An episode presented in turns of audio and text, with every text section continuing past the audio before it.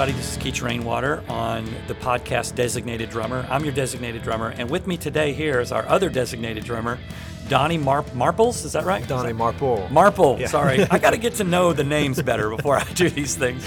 But Marple, okay, Donnie Marple. And he plays with Lee Brice. Sure. The one and only Lee Brice. And we just did a show together recently. Yeah, not too long ago in Florida, correct? Yeah. And I got a bone to pick with. You stole my drum tech. Brandon, I totally did. Brandon left us. He had been with us for years, and then he left us to go with you guys. And I'm happy for him. I really am happy for him. He's a good guy. Yeah, he's a good dude. He got with a good camp, that's for sure. Came from a good camp. So it was. I think he feels at home with us. And I trained him, and then you benefit now. Right, yeah, absolutely. But anyway, so, yeah, man, it's good to have you here. And we're here in the infamous band cave right now. Which is awesome, by the way. And you can hear the train back there. There's always, like, noises, and it's kind of a noisy place. But, you know, just adds the atmosphere. Most people have to pay to add sounds like that. We get them for free. Anyway, so here we are, and so good of you to join me. Yeah. And I just want to talk a little bit about how you started. Like, for sure. Well, first of all, how old are you? Like, when? Like, what year would it have been that you started playing drums? So I'm 34 right now, so I still round down to 30. I'm not rounding up to 40 by any means yet. So, but I started when I was around 3 years old. Long story short, I grew up playing in church. And going to church, my grandfather was a pastor of Assembly of God, so there was drums. It was a little more Pentecostal, and I would sit on that front row every morning, every Sunday morning, and watch a guy named Rick Jackson play drums. And one time, I guess I got the nerve to go up. I couldn't reach both pedals, but I could reach the kick pedal, hat, and snare. This would have been like after everybody left. After everybody, they were still in the building. Everybody was still there, and just talking after church. And I went up, wasn't allowed to touch anything, but I did it anyway and just started playing a groove, and kind of, I feel like I like to give credit, first thing. I feel like it happened in church. It kind of came from the man upstairs, in my opinion, and it was just kind of built in. I never had a lesson. I just started playing, and it happened in church for me. So it was really cool to start that way. And then the drummer let me start sitting in, every other Sunday, maybe every other two Sundays. When you could reach the pedals? Right? When I could reach the pedals. And he let me play, which was really nice of him. And, my whole family, my dad played trumpet. My grandfather played trombone. My grandmother played the organ. My aunts and uncles played clarinets and piano, so it was kind of a musical family. But no drummers, huh? I'm the only drummer to this day, well, unless my daughters pick it up. I'm the only drummer in the family, and that's where it started. I was 3 years old and could always just play. It's really strange to look back. Maybe when you were little, your dad subliminally mentioned that in your cradle when you were tiny. Be a drummer. We need a drummer in the family. That could be very possible. I could see him doing that. Well, that is awesome. So, I have a real similar story. When first time I ever played drums was in a church. Yeah. Some friends, and we didn't go to church when I was a kid. We just weren't the church-going kind, but we had a neighbor that did, and they invited us to church, and I wasn't going to go, but he said, there's drums there. You could probably play them. And I was like, really? So I went there, and I got to sit up there and play a couple of songs, and I didn't, like you, I already knew how to play a beat, right? But I just didn't know, I'd never done it before. Right. But I was up there playing a beat, and whenever my friend said, okay, we're all going to go sit down now, and he's going to preach, I didn't leave. I was so just intimidated or something. I sat there on the drum kit the whole time. I was like, no. So during his whole entire sermon, I sat there on the drum kit, and everybody's looking at me. Yeah. And I don't think they were even looking at him. Drum solo. Like, why is that kid still sitting up there? Right. I wasn't playing or anything, but I was just kind of like, riveted. That's awesome. Yeah, that was cool. That's awesome. Yep. So that's where it started for me. I was pretty young. I don't remember not playing drums. There's VHS footage of me playing, and I look back and see myself, and I obviously know deep down that this is what I'm supposed to do. I was meant to be, or I wouldn't be able to do some of the things I was able to do as a 3, 4, 5 year old. So definitely kind of built in, and I think I'm supposed to be where I'm at right now, for sure. Of course, so it's cool. You were born to drum. I love drummers like that that when you watch them play, you can just tell by their swagger and the way they hold their body, that they were born to play drums. Absolutely. Yeah. Yep. So you played through high school and that kind of thing? Yeah, definitely. So I started actually playing in the 5th grade band when I was in kindergarten. So I was in 5th grade, concert band, kindergarten, first grade, second grade, all the way up to fifth grade. And by fifth grade, I was off a board playing hot cross buns, obviously. But then, you know, got to middle school and played in the, you know, the jazz band. They started incorporating more cooler music, more band, you know, where you need a drum set, you know, playing jazz and some stuff like that. And then, yeah, from middle school, went to high school and played in the community jazz band. It was more of a college jazz band. I started that in high school, which was really cool to kind of get my feet wet with really experienced. Was that reading music? Did they have charts? That was reading music, yeah, which was never my forte by any means. But I, you know, I faked it till I made it, and I learned kind of the hard way because I was such a, you know, I would sit down. I played by ear. Obviously, if you can do that, that's the easy route. And I never was a fan of sitting and reading charts. I just never was, because I always wanted to make it my own. I was like, whoever did this, that's already done and did. I didn't want to redo their stamp that way. On it. Yeah. You want to put your stamp on it. Yeah, which I always did anyway. But obviously there was a grade involved. I had to listen to the instructor, the teacher, and you know, I had to kind of follow the rules, but it was good for me. It kept me kind of grounded. It made me realize, you know, there's more important things than just being flashy and playing, you know, busy and just making every song a drum solo. You know, I had to learn what it's like to play with real musicians, and, you know, playing in the community jazz band through high school and then into college was really helpful for sure. Yeah. Yeah. Chuck Fields was one of my guests. He played with Terry Clark and has for years. And he was saying that he played jazz for a while, you know. Yeah. And he told me, because I asked him what was one of the hard-learned lessons that he had gone through. And he said, well, I was playing this jazz guy. I was young. I was, like, cocky and playing, just, like, overplaying. And finally, at one point, the guy just got off the saxophone and turned around and said, hey, kid, just keep time, man. Yep. I think I may have heard that a few times in my life as well. No, but it's okay. Just keep time. Yeah. You know. Guilty. Yeah. So in high school, did you play other than jazz? Did you play like in some rock bands? Yeah, so I did. Like that? I was in a couple rock bands, kind of rock, ska, punk type. That was kind of when the time I was growing up in that era, you know. This would have been in the 90s, yeah, right? Yeah, for sure, something. 90s, yeah. So, I mean, I was listening to bands like Blink-182, just some, you know, more punk rock bands, and obviously we wanted to, whatever was on MTV at the time, that's who you wanted to be, and so we did some fun stuff. It wasn't anything special. It was just kids in a garage playing. Yeah, I've seen you play. You play pretty powerful. Was that always that case? Did you sort of grow into that? Like I think I grew into that. You know, not having a lot of, you know, halfway through my life, I guess you would say, internet came about, and so I learned a lot from, you know, watching YouTube and stuff. But before then, I just kind of, you know, I was always told to kind of play soft, play light. You know, I have neighbors that need to sleep, that have babies, whatever. Luckily, I had patient parents, but, you know, I always kind of just played naturally, I would say more soft to medium. And then, but I think that had a lot to do with the music I was playing. You know, and once you get on stage and you're in that environment, then all of a sudden, anything goes, right? Exactly. Obviously, the audience is fuel, and you tend to play a little bit more powerful with more passion when you're doing it for, you know, somebody that's never seen you. You want to win them over and make sure that they remember you, you know. Yeah. So I think it's always the thing with drummers. You're stuck back there in the back, and if you don't do something, then you're just going to be part of the furniture. You know, I've seen drummers before, and especially country drummers. You know, when I was starting out in the 80s, they didn't even put lights on the drummer back there. A lot of the clubs we played, I was in the dark, and I had to fight for that. I had to go in, and like when we were setting up, I would have to go in and get a ladder and myself point a light at me so people could see me. Absolutely. And that just used to infuriate me. Like, well, is the drummer not a part of the show?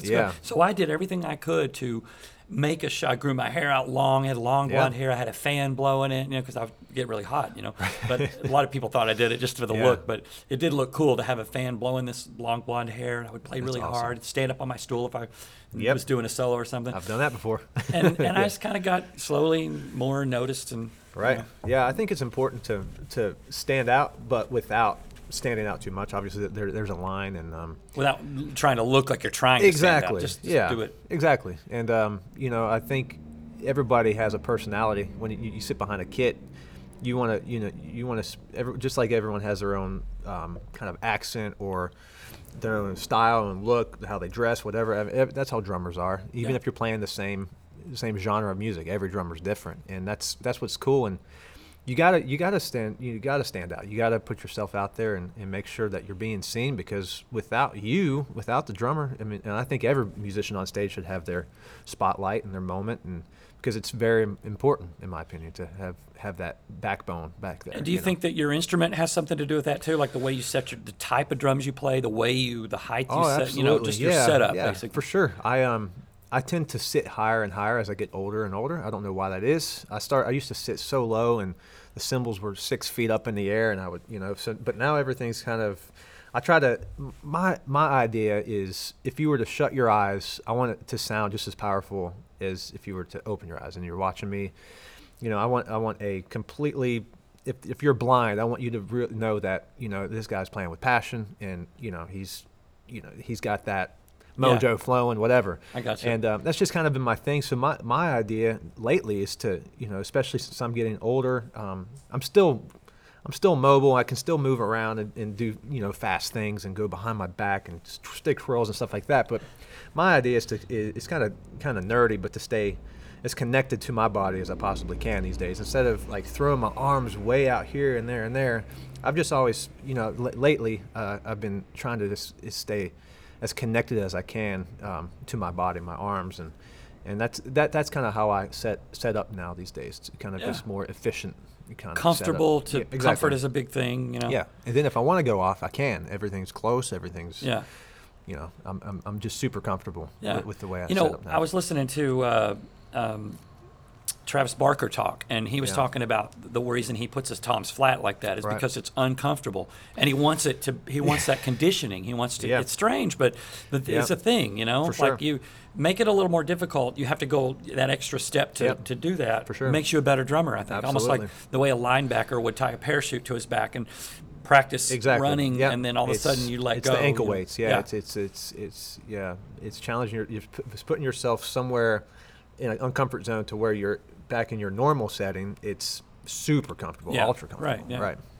So that's cool. I've seen you play, and you're an animal back there. Thank you. And Brandon's always complimenting you, like, man, he's so sick, man. So all right, so you out of high school, you played in some rock bands and things like that. What would you say the first sort of time you made money at it, that someone gave you an offer to be in like a band, we're going to pay you to play drums? Right. Man, that was late in the game for me, actually. I started moving to Nashville. I started playing with a band called Elmwood. We met on Craigslist, literally, and then... Yeah, you were telling me that earlier. Yeah, next thing I knew, we were touring with bands like OAR, Blues Traveler, Grace Potter, did some stuff with Dave Matthews Band, and this was, in the first year of being in a band, so... We practiced 8 hours a day in a little practice room, and it was kind of a Dave Matthews-esque band, and it was my first taste of like going out, trying to sell tickets and.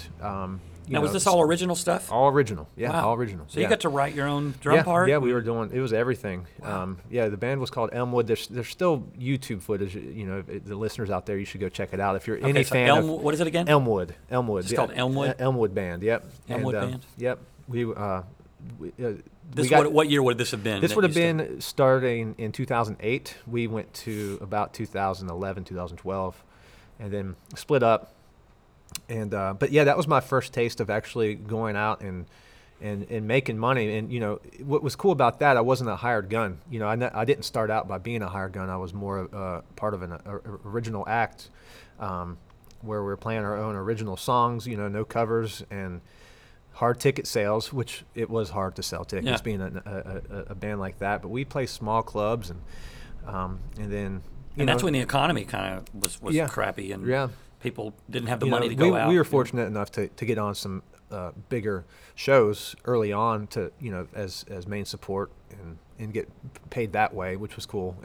But I mean, I wasn't getting rich or anything, but it was cool. Like, a couple $100 here, a few $100 there. And I was like, wow, I can actually, it kind of inspired me. I realized the potential that you can make money doing this if people like you and want to pay to listen to you. So yeah. It was an eye-opening thing, and it was a learning experience for sure. But I mean, I was still a baby. I was so green. I didn't know what I was doing. I didn't know anything about the business, especially Nashville business, the music business side of it.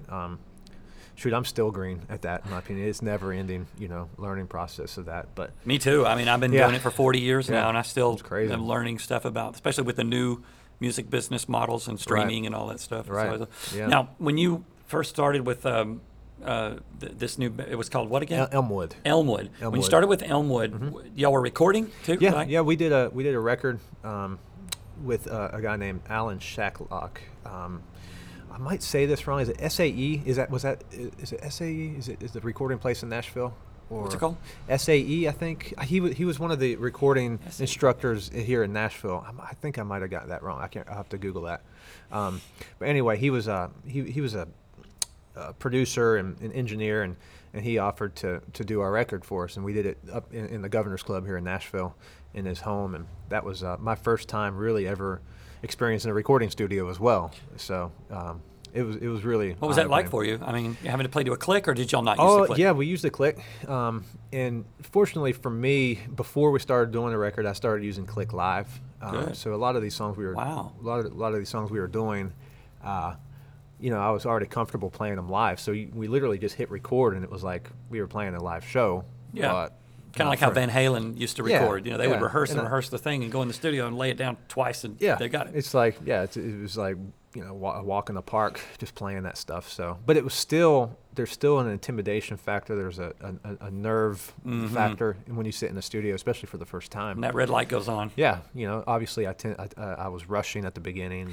Stuff like that. There's just the common things, and maybe I was hitting too hard here and there. That he was like, man, maybe a little softer on the hats. The scrutiny is just unbelievable. It's just so particular when from studio to live, and and these were high energy songs, so there was a happy medium. I had to find a place to not hit too hard, but at the same time have that energy that these songs needed to get through. So it was a really cool learning experience for sure. Yeah, totally. Yeah, I know. For me, going in the studio, I was kind of late going to the studio. I didn't start even doing anything till Lone Star, really. Like when I was in Canyon, the band Canyon in the 80s, Owen Hale played on all our albums and stuff like that. And then I got with Lone Star, started going in and having to read charts and and Dan Huff, our producer, would say things like, "Hey Keach, the kick pattern you're doing, like your kick pattern is one way in the, it should be one way in the verse, and then you change it in the chorus, but you're mixing it up." He said, "Stick to one kick pattern for each part of the song," And I had to learn that. Yeah, that's kind of a thing. Yeah, something you don't really think about. But.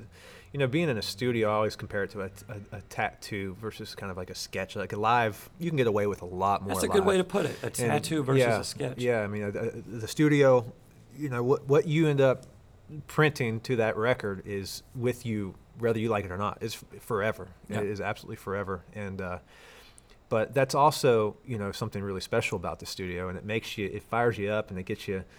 It just completely puts me in a different mindset when I sit in the studio, because I'm like, this is actually going to mean something forever, And I love that feeling. I love that feeling of that nervousness. And a lot of guys that are seasoned at it obviously sit down and it's like walking to them. It's no big deal. But I still get that, working with Lee and stuff in the studio, and it's definitely an intimidation factor for me still. But I like that feeling. I love that feeling, And you, starting then, like in 08 or 09, Pro Tools was hugely out and all that. Yeah. And I've talked to some drummers like Paul Lyman, Paul DeLong, back in the 70s and 80s was 2-inch tape, and, you rarely ever used click. Sometimes you would. Yeah. And it was just like, you just nail it to, you just, and with the drummer, it's hard because, I mean, even though you could do a punch in, on drums, it's very difficult, and they don't like to do it because of cymbals trailing off and things like that. So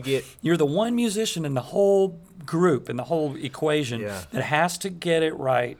It's sort of expected to get it right from beginning to end. And there's something about, for me, you're almost to the end of the song, and that's when it really starts, that nervousness starts hitting. Like if I blow it now, I got this far, and then you start thinking. So, live, it's not as mental as it is in the studio, and I've noticed that too. You have to have a strong mental game in the studio, and I think that's overlooked. I think you go in, a lot of people think like, oh, this guy, he's just good at it. But I think that a lot of the good studio musicians, they have a really deep mental state when they go in there, and it's natural for them at a certain point.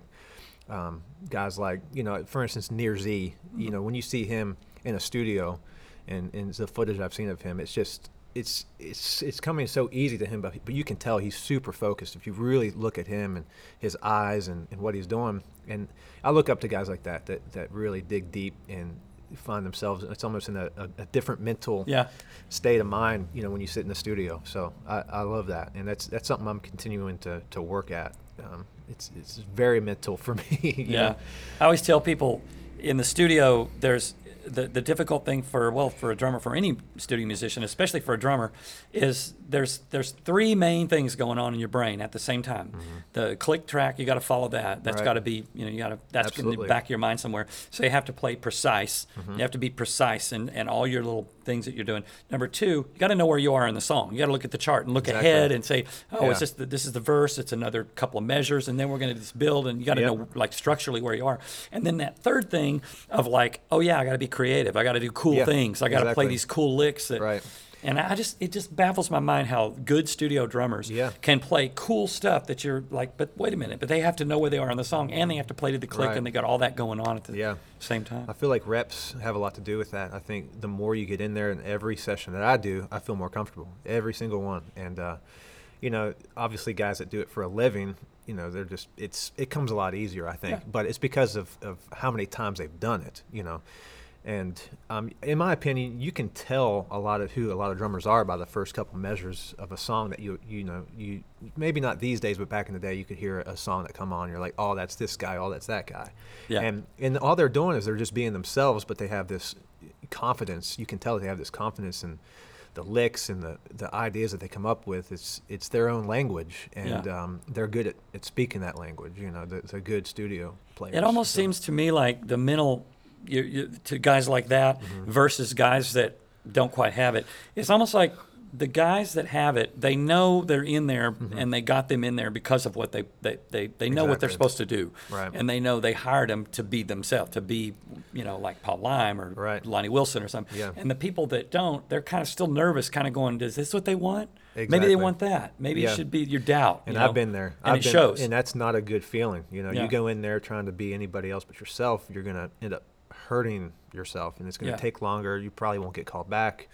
And that's another thing, that a lot of people ask me for advice. And the secret is, in my opinion, is to not try to be, you can be inspired by other people, but don't try to pretend to be anybody else when you sit in a situation like that, because it's going to hurt you, because you're thinking about being that other person rather than being in that moment and listening to the actual song and digging deep into the lyrics. And I think the main focus should be about the song and not who you're trying to sound like or who you're trying to impress. And that's obviously easier said than done, So I struggle with that all my life.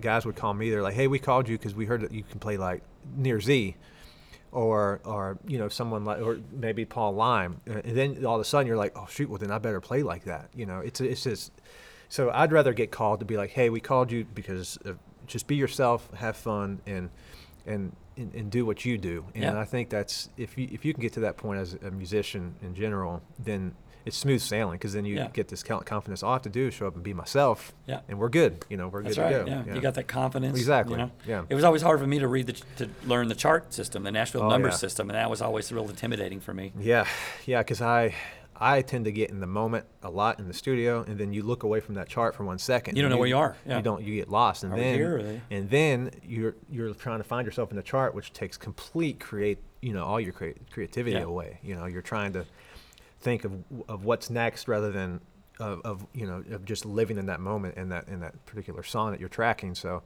it can get it's pretty nerve-wracking for sure. The hardest thing for me is, because normally I would look at the chart for the first couple of takes, and then I'd have it in my mind. I would already memorize it. But the hardest thing for me was changes on the fly. I hate the whole concept of that. Like, hey, let's lose that third chorus and let's do the bridge earlier. And you start changing that up, and then you're like, oh. Yes. And then they start talking about key changes and chord changes, and then you're really out of your element. Changes on the fly. But those guys like Paul Lyman and Lonnie Wilson, it's just like nothing for them. Like, okay, they take a pencil mark, and they put a line through it, and they put an arrow, and they're done.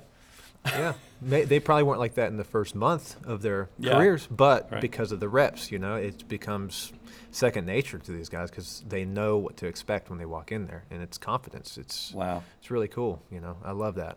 Totally. Yep. So you're playing with that band for a while, and you got to tell me the name again one more time. Elmwood. I cannot not remember that. That's okay. Nobody remembers it. I'm just getting old, over with. We broke up. Elmwood. It sounds like a street name. Like it actually, took a ride on Elmwood. It was. It was on 12 South. That's where our band house was on Elmwood Street. Yeah. And I'm a woodworker. I should be able to think of Elmwood. I love Elm. Anyway, so awesome. Elmwood for a while, and then what? How did the whole audition process go, and how did you hear about the Lee Brice thing? So, did they contact you? Yes. Yeah. So. A little bit more of a history about myself. So the Guitar Center Drum Off, I don't know if you're familiar with what that was. So I won that back in 2007. Oh, wow. I won the National Drum Off competition. At the time, it was the world's largest drum competition. So I technically won the 2007 Guitar Center Drum Off. Won a Toyota FJ Cruiser, $10,000 cash, all these close to $100,000 worth of prizes, you know. Wow. And I was 20 years old, and that's when I realized, and it gave me the confidence, like, okay, I can beat all these drummers. That means that I can have a career. You know, I can move to Nashville, show my picture in Modern Drummer Magazine, and I'm good to go, you know. And that's just not how it works, especially in Nashville. They're like, you know, I it was a rude awakening, you know. They're like, hey, can you play this? And I struggled, you know, some of the like simplest things. And the problem was that I came from more of a jazz Buddy Rich, you know, kind of doing my own thing background to all of a sudden moving to a town where, you know, they expect you to stay in your lane, and there was a lot to learn. And you know, but moving, you know, from West Virginia to Nashville and having that in my pocket, winning the Drum Off, it kind of opened some eyes, and got some people were talking about it, and Lee was making some changes and doing a lot more busier style of you know, records, and he was looking for someone that could step up and pull this stuff off. You know? Now explain what you mean busier style, like more instrumentation? Instrumentation for sure. It's just, you know, there was just a lot of songs that took a lot of skill to play. I mean, it was more modern. It wasn't just the simple backbeat from his previous records. More demanding for a drummer. Definitely. Yeah, a little bit more, I would say, more pop and rock-esque, you know, and he wanted something that was, someone that could hop in and just do these, you know, flawlessly, which I didn't do right away. But I think, you know, winning that Drum Off turned some heads, and Lee wanted someone that could bring a drum solo to the table. And, you know, it's different for me because a lot of guys start off by playing just the simple downtown backbeat train beats. But for me, you know, I had to kind of do reverse engineering on the whole thing and really learn how to play with an artist and know the importance of playing with a click track and with other musicians. And but, you know, having that Drum Off background and knowing that I won, you know, at that time the world's largest drum competition, it turned some heads. And I think Lee was looking for someone young and that he could kind of mold and help bring his music to a next level. And it just, you know, it worked out. It just worked out with Lee. It was kind of it was an audition process. I auditioned with maybe 7, 8 other drummers here in Nashville, some guys that I actually knew of and heard of. So it was intimidating for me, and it was definitely life-changing because, you know, speaking of the money part of it, I never made, you know, I was never on a salary. I was never on a, you know, a gig that was consistent, and I was always living kind of paycheck to paycheck. But this came through, and, you know, I was married, planning on having kids. And I was like, this could be life-changing. And I nailed the audition, and I got a call later than I expected. He took forever to call me, but he called me and fooled me over the phone. He said, hey, I got some bad news. It's like, oh, man, I didn't get it. Who called you? Was it Lee? It was Lee himself called me. He said, I got some bad news. I was like, what, man? I didn't get it. And he was like, no, you're going to have to clear your schedule for about the next 8 to 10 years. Because you're, and it turns out this is my 9th year. So it sounds like I only have about a year left with him, according to his Then numbers. you can start right. start filling your schedule again with other stuff. But it was, you know, it was an audition process. And, you know, I went into that audition knowing that Lee called me because I was unique and I was different. So I wasn't going to go in there. I literally was like, hey, let's, you know, I walked in just super confident and I just started jamming with the band before they I was going to ask you, was it songs that they'd given you ahead of time to learn? They gave me kind of a couple hits of his, a ballad, and then. Now at this point, how long had he been out? Shoot, let's see. Out on the industry. Like records and probably 5-6 years prior to that. He had he was just getting off of maybe his third number one, the second number one, something like that. Wow. Okay. So I mean, it was really cool. I mean, when I started with him, we were all on one bus and one trailer. It was 12 guys, and Lee was on that bus, and so it was cool to kind of start. Where I did, because I still got to see the growth, you know, from where, you know, we went from playing small little clubs, and now we're, you know, this year coming up, he's on a hot streak right now. We got 2 tractor trailers, 3 buses, and that's awesome. It's really cool to see it kind of grow and to be a part of that.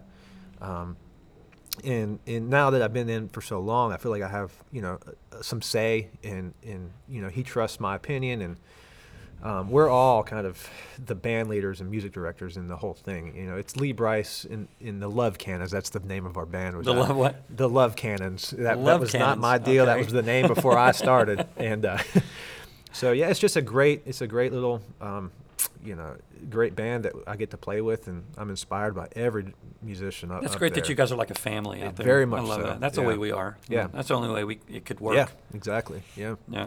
Brotherhood for sure. So you're out there doing that, and any plans for a new record or anything coming up? Yes, so what's really cool is Lee he's in the process, pretty much about to cut the ribbon on his new studio out near his farm in Franklin. He has it's like state-of-the-art, amazing. I mean, he's got some big plans for this studio. Wow. It's the real deal. You know. Big drum room and open room. It's called Pump House. I think it's called Pump House, I believe, studio, and it's really cool. He's such a studio guy. He loves being in the studio, writing, creating. Before this studio, we would finish a show and go to his bus. He has a full studio set up on his bus. Is that right? Wow, yeah. That's amazing. So on his artist bus, we would go up there. I would set up the Roland V drums. We would connect. We would run at MIDI into a program called like Superior Drummer or whatever, and run that, and literally do 2-3 demos after every show. He would have writers come out with them. They'd write during the day. We'd finish the show, track the songs, you know, 2-3 demos after a show. So it was really cool. Wow. We did that for quite some time, but now he's going to have a real deal studio, and where we can rehearse, we can dig in and get these songs how he wants it, and it's going to be pretty special, I think. That's really cool. I can't wait to hear what comes out of there. Yeah, man. It's going to be cool. Awesome. Absolutely. And do you have a kit set up in there, your own kit in there? No, does he have a kit? He has a kit set up. He has I think it's a Mapex kit, actually, that they hooked him up with. And, you know, I'm a Ludwig guy, so I'm going to supply some of the snare drums for him. And, of course. The cymbals, I got him some nice cymbals as well. And are you Zildjian or? I'm Sabian. Yeah. You're Sabian? Sabian, yep. I'm the other side. I'm Zildjian. Okay, Zildjian's great. I'm endorsed by Zildjian, yeah. Yeah, you can't go wrong. They've been so good to me, absolutely. Zildjian. Yeah. They sent me a plaque recently, 20 years with Zildjian, and I'm like, you're giving me a plaque for 20 years of getting free cymbals? I should give you a plaque. Yeah. Yeah, I think that they realize how important, you know, the feeling's kind of mutual. They're important to us, and we're important to them, you know. So it's cool to see when companies do stuff like that. You know, it's always awesome because they treat us good, but our goal, it makes us want to treat them well as well, and get their name out there and all that. So yeah, it's cool. That's cool. Yeah. So you got the studio set up and. Any plans? I think you said earlier that you guys are going to do a few more shows and then take some time off. Yeah, we got some time off this rest of 2021. It's 2021, right? Mm-hmm. Okay, good. I always forget what year it is. 22 coming up. Right. And So that's going to give me some time. I'm actually doing a couple other cool things. I'm doing a record and at Muscle Shoals, right? Muscle Shoals, yeah, with an artist. I think it's still under cover right now, so I can't spill the beans on all that. Can't say who it is. Yeah, and then but then I'm also doing some other stuff with Justin Moore's keyboard player, doing some live stuff with him. I did a Christmas album with him, and then I'm also going to Dubai. Really? Yeah, I'm going with one of my favorite. He's a Christian artist. His name's Don Moen. He's big time doing the Coca-Cola Arena in Dubai, which will be awesome. That'd be great. It's going to probably be a pretty life-changing experience for me because I grew up watching him on VHS. My mom went to a concert of his, and that's all I ever watched was him. And yeah, it was pretty. It's pretty cool for him to send me the call and say, "Hey, would you like to do this?" And I was like, "Heck yeah, I'm there." You know. Yeah. So I get to have an off time. It lets me open up and get to experience other situations to put myself again in some uncomfort zones. But it'll be pretty cool to be able to play with a different artist during this time off. And so you have kids and everything? Yep, I have. How do you balance your work with kids and all that stuff? A lot of FaceTime. Yeah. That helps. But, you know, I got married pretty young, and she knew what she was signing up for, and we've kind of evolved and adapted, and that's just kind of how life is. She supports me 100%, and I think the kids understand as well. You know, that, I see Daddy on TV, and I come home and I make sure that they know I'm not doing this for me anymore. This is for them. Being away, it's hard. It's not easy. And that's one thing that drummers and people should know with families. Sometimes it's very difficult to be away, especially if you're out west for a month or, you know, it's tough. And it's not for everybody, but knowing that I'm not doing it for me anymore really helps. And knowing that I'm supporting my family, doing what I still love, and they support me, it just makes a lot easier pill to swallow being out on the road. I think what always keeps me going is I always think of somebody that maybe has it worse than me, and it makes it not seem so bad. In other words, like I always think of like the soldiers, you know, our soldiers that are over there in Iraq or something like that for years at a time. You know, we met some soldiers over there that they'd been deployed for 14 months, right. And they've had a kid, like a child born. Exactly. Within that time, they missed out, and I'm like, oh wow. Yeah, here we can get a sub if we have to, or I mean whatever. We can always be in harm's way over there, so they may not come back. It's unbelievable. Or they may come back injured. So it's really perspective is everything. You know, obviously it's everything. I mean, then you look at that's the extreme, but then you know bands out of New York, L.A. Those guys tour 3-4 months at a time, and then they're you know with the Nashville touring, it seems like it's. You can be home during the week, gone on the weekends, back home during the week. So you can kind of have a schedule and get things. It does allow for more playing in the studio because a lot of sessions seem like they fall on a Monday or early in the week like that, which is totally open for a lot of musicians who might be with a band or something. Exactly. And then Monday morning can go in the studio. Right. Yeah. That's the goal. That would be really cool.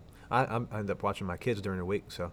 I've turned down a lot of sessions because of that, but I'm okay with it because I get to still tour and still do that, and my my kids and families, everything anyway. So I'm happy. I'm very happy I'm at touring. That's awesome. So where do you see I'm going to get philosophical on you here. Yep. Where do you see the future of music going? I mean, I know the COVID thing. It looks like I don't know if we're over it yet or if it's getting worse or going to be a thing of the past soon, but where do you see touring? I think we've all realized that touring recently, post COVID, I shouldn't say post COVID because it's still around. It's still going. It's still around, but you can see how important live music is to people. Mm-hmm. You can just see it. You can sense it. Some of the shows this year after the pandemic has hit has been some of the best shows we've ever played. Yeah, because people are just so ready to get out there and listen to live music again. And I think that you kind of don't realize what you have until it's gone type of deal. And I think there was a lot of depressed musicians, but also a lot of depressed music listeners that that went through some troubling times because of this. And I know for a fact that that people have passion for live music, not just the players, but the audience. And it's their chance to go out on a Saturday. And, they obviously spend their hard-earned money on it. And they want to have a good time and live life out and sing along to some of their favorite songs or whatever. And so, looking ahead, I don't see live music slowing down at all. I think, in fact, it's going to get stronger and stronger. And, you know, in fact, it's really cool to see different genres being successful. I mean, different jam bands. And, I mean, electronic is huge now. And there's just people just wanting to go out and experience live music. And I don't see that slowing down. I really don't. Yeah. I always wonder if maybe sort of outdoor venues are going to be popping up more and more because of the pandemic thing. Because it seems like in a little tiny club where you're breathing everybody's air. Yeah, and we sense that outside, too, you know. And hopefully this thing gets under control someday.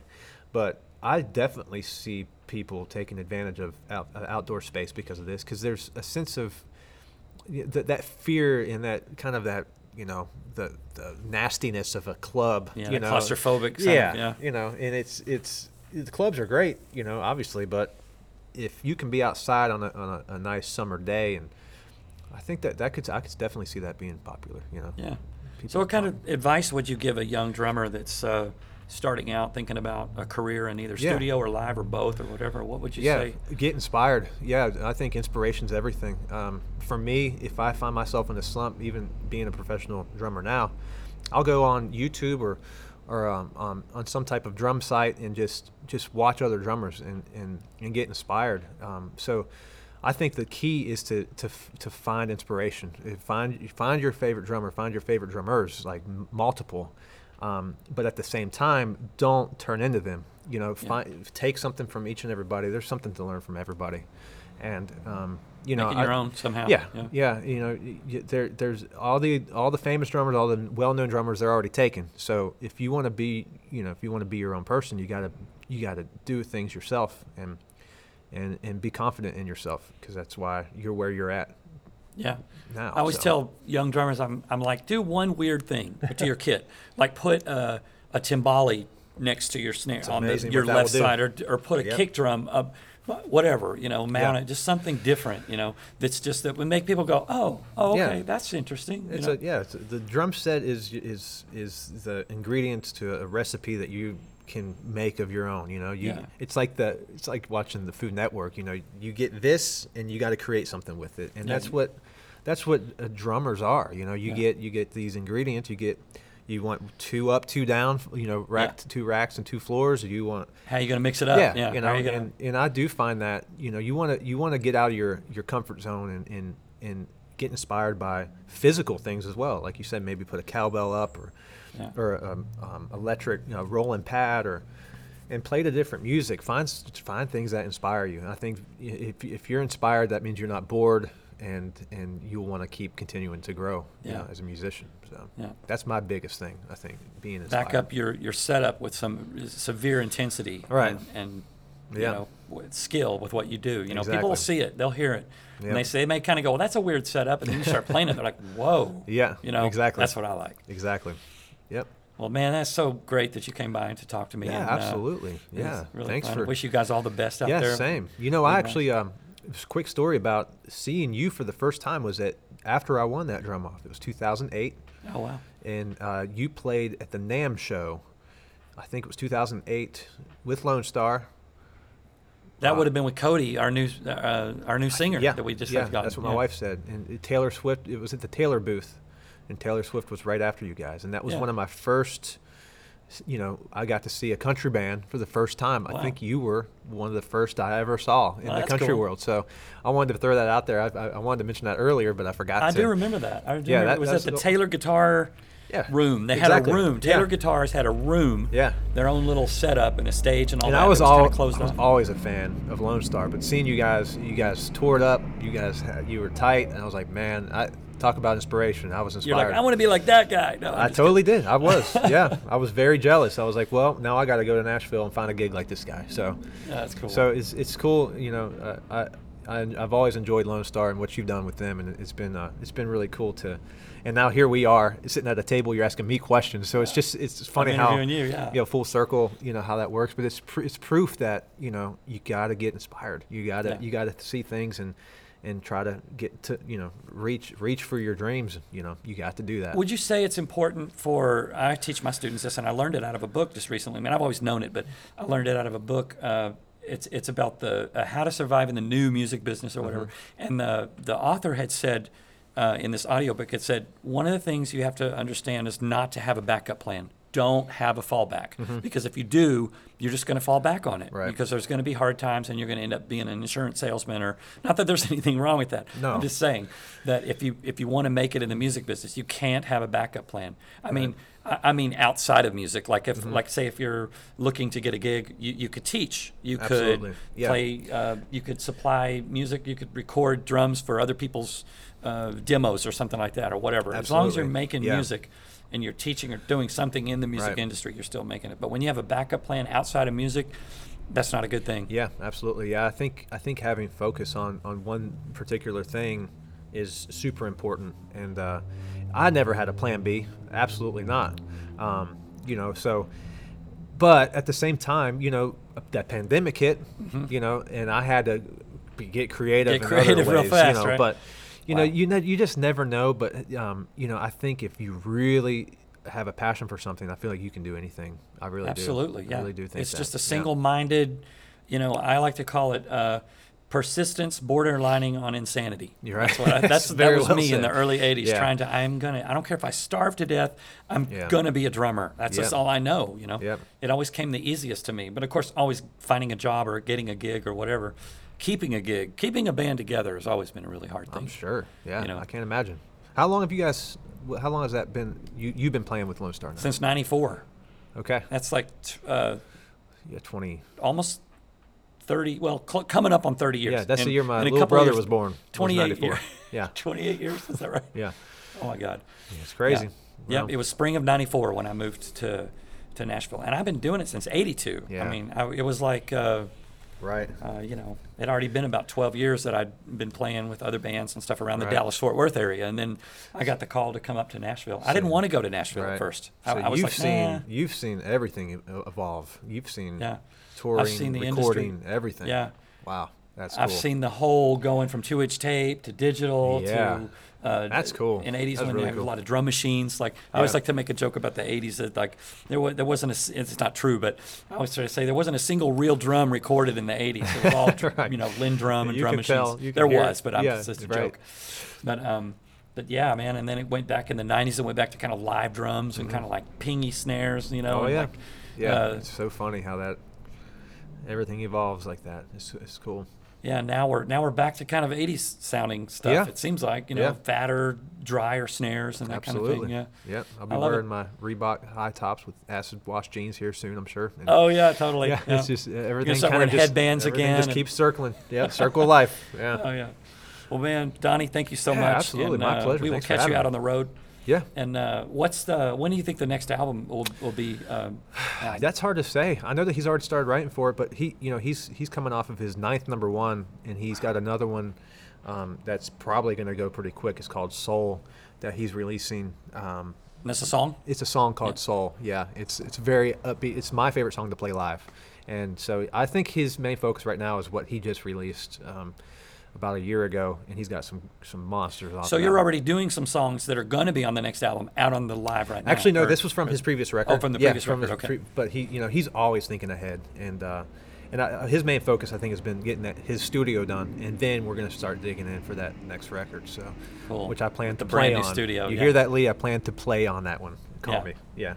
Oh, so, okay. Yeah. play. Yeah. Like play. Yeah, exactly. Like me play. Absolutely. Cool, man. Well, thank you so much, and we'll catch you out on the road. Sounds good. Donnie Marple. That's right. With Keach Rainwater here on Designated Drummer, and we'll catch you next time. See ya.